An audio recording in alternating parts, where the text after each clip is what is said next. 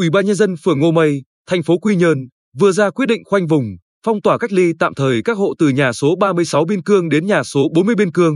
nhà số mười bảy Võ Lai thuộc tổ năm, khu vực bốn và chùa Bạch Sa thuộc tổ ba, khu vực bốn, phường Ngô Mây để phòng chống dịch covid mười chín trong thời gian mười bốn ngày, bắt đầu từ bảy giờ ngày hai mươi chín tháng chín. Ủy ban nhân dân phường Ngô Mây yêu cầu khu phố chủ động phân công nhiệm vụ cho tổ covid mười chín cộng đồng kịp thời hỗ trợ đưa nhu yếu phẩm cần thiết đến các hộ gia đình trong thời gian phong tỏa, cách ly tạm thời. Phối hợp với các lực lượng liên quan triển khai phương án phong tỏa tạm thời trên địa bàn, đảm bảo khoanh vùng, khống chế, kiểm soát kịp thời dịch bệnh, hạn chế tình trạng lây lan cộng đồng.